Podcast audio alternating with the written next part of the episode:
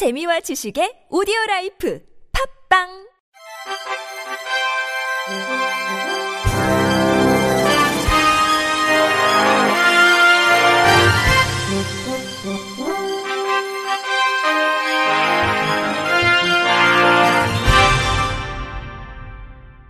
청취자 여러분 안녕하십니까? 이월 십구일 금요일 케이비아이씨에서 전해드리는 생활뉴스입니다.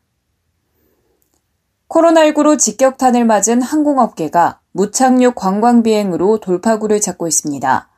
관광비행 운항 편수가 늘어나면서 컨셉트도 다채로워지고 있습니다.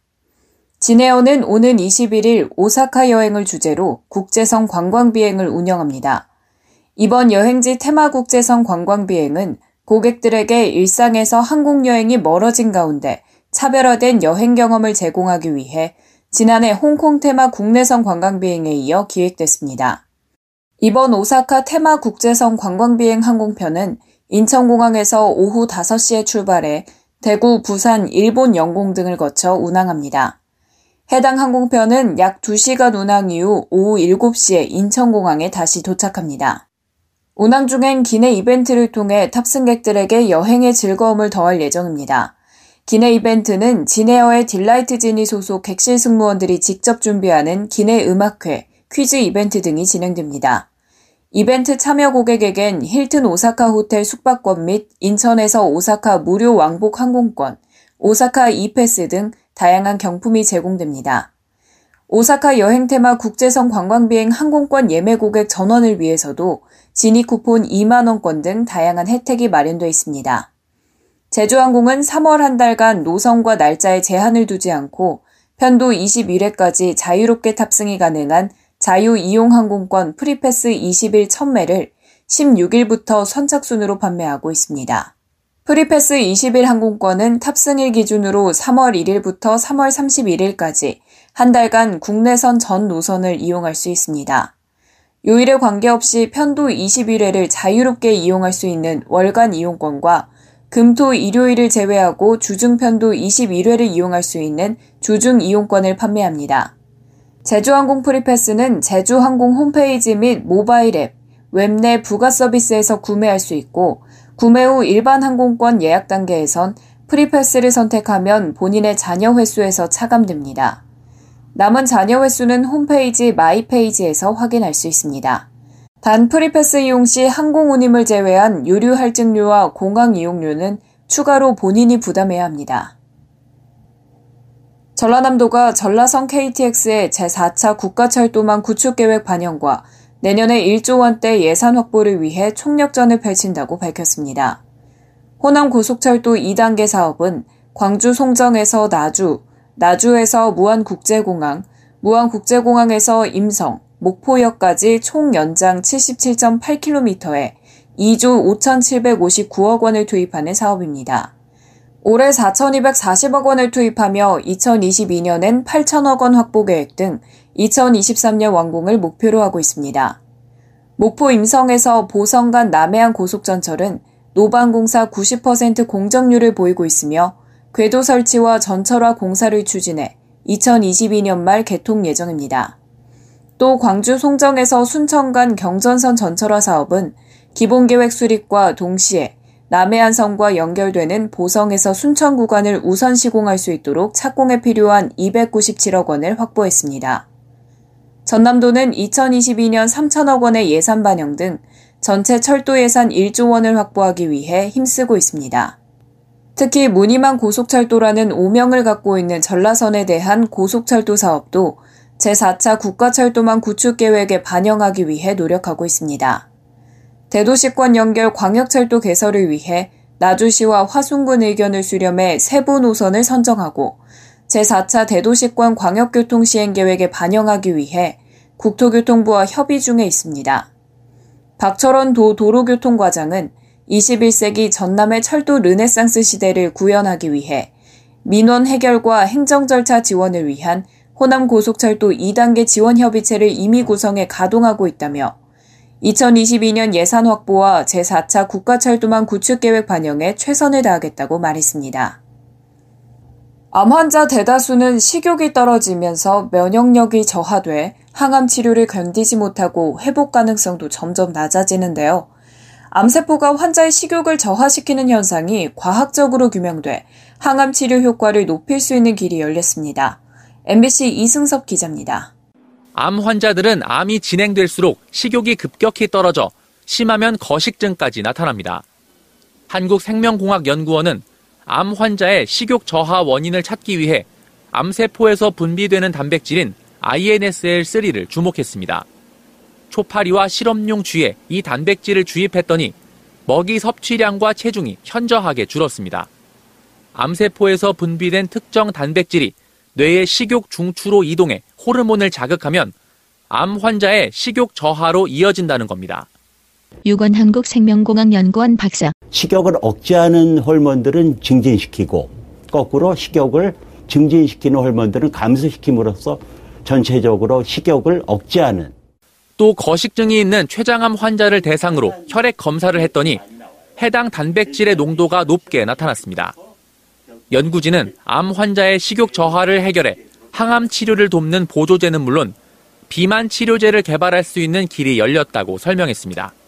이규선 한국생명공학연구원 바이오나노연구센터장. 아이엔에스엘쓰리는 굉장히 강력한 식욕조절제로 작용이 될 가능성이 높습니다. 그래서 식욕조절제라든가 대사질환 치료제로서도 개발이 가능합니다. 암 환자의 거식증 원인을 처음 규명한 이번 연구 결과는 세계적 학술지인 네이처 세포 생물학지에 소개됐습니다. 엠비씨 뉴스 이승섭입니다. 우유를 마시지 않는 초등학생이 칼슘 부족 상태일 가능성이 우유를 마시는 학생보다 열여섯 배 높다는 연구 결과가 국내에서 나왔습니다. 초등학생은 약 육십 퍼센트가 우유를 마시지만 고등학생은 세 명 중 한 명 정도만 우유를 마셨습니다.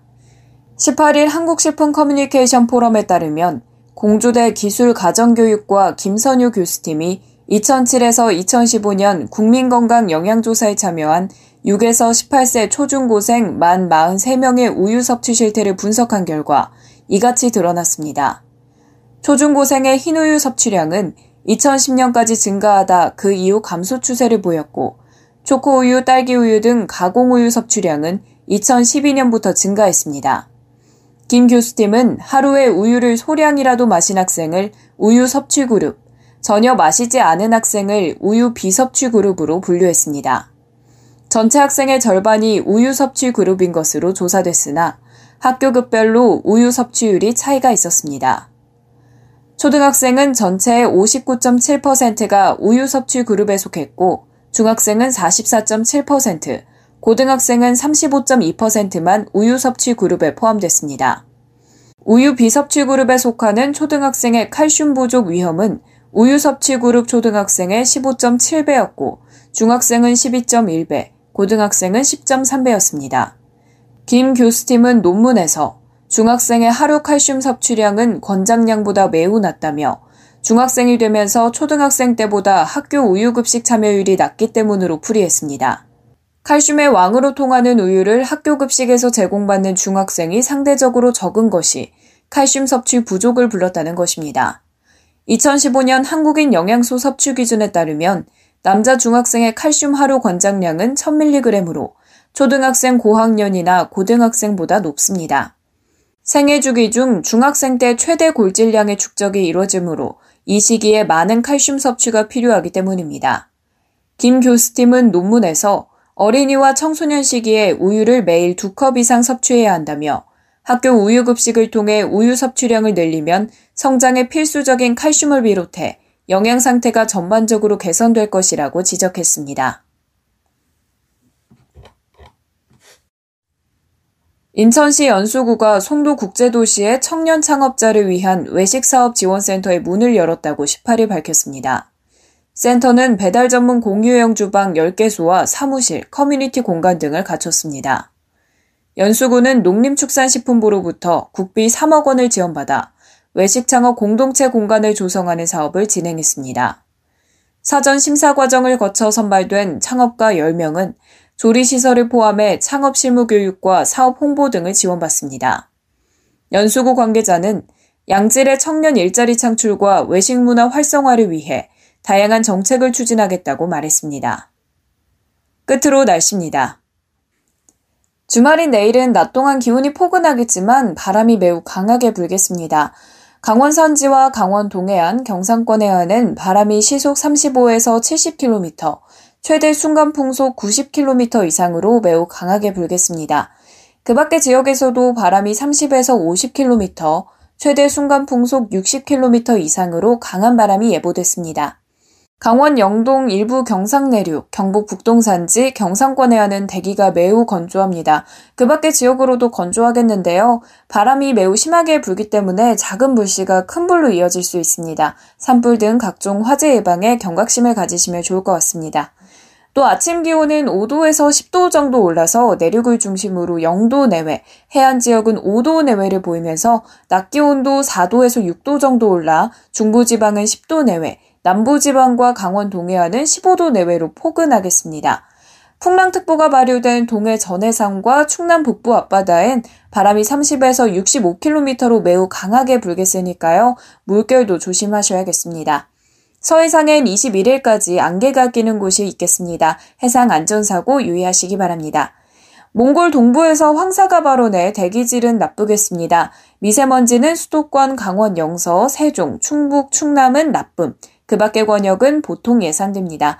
다만 광주와 전북은 오전에 일시적으로 나쁨 수준을 보이겠습니다. 날씨였습니다. 이상으로 이월 십구일 금요일 생활뉴스를 마칩니다. 지금까지 제작의 이창현, 진행의 최유선이었습니다. 고맙습니다. 케이비아이씨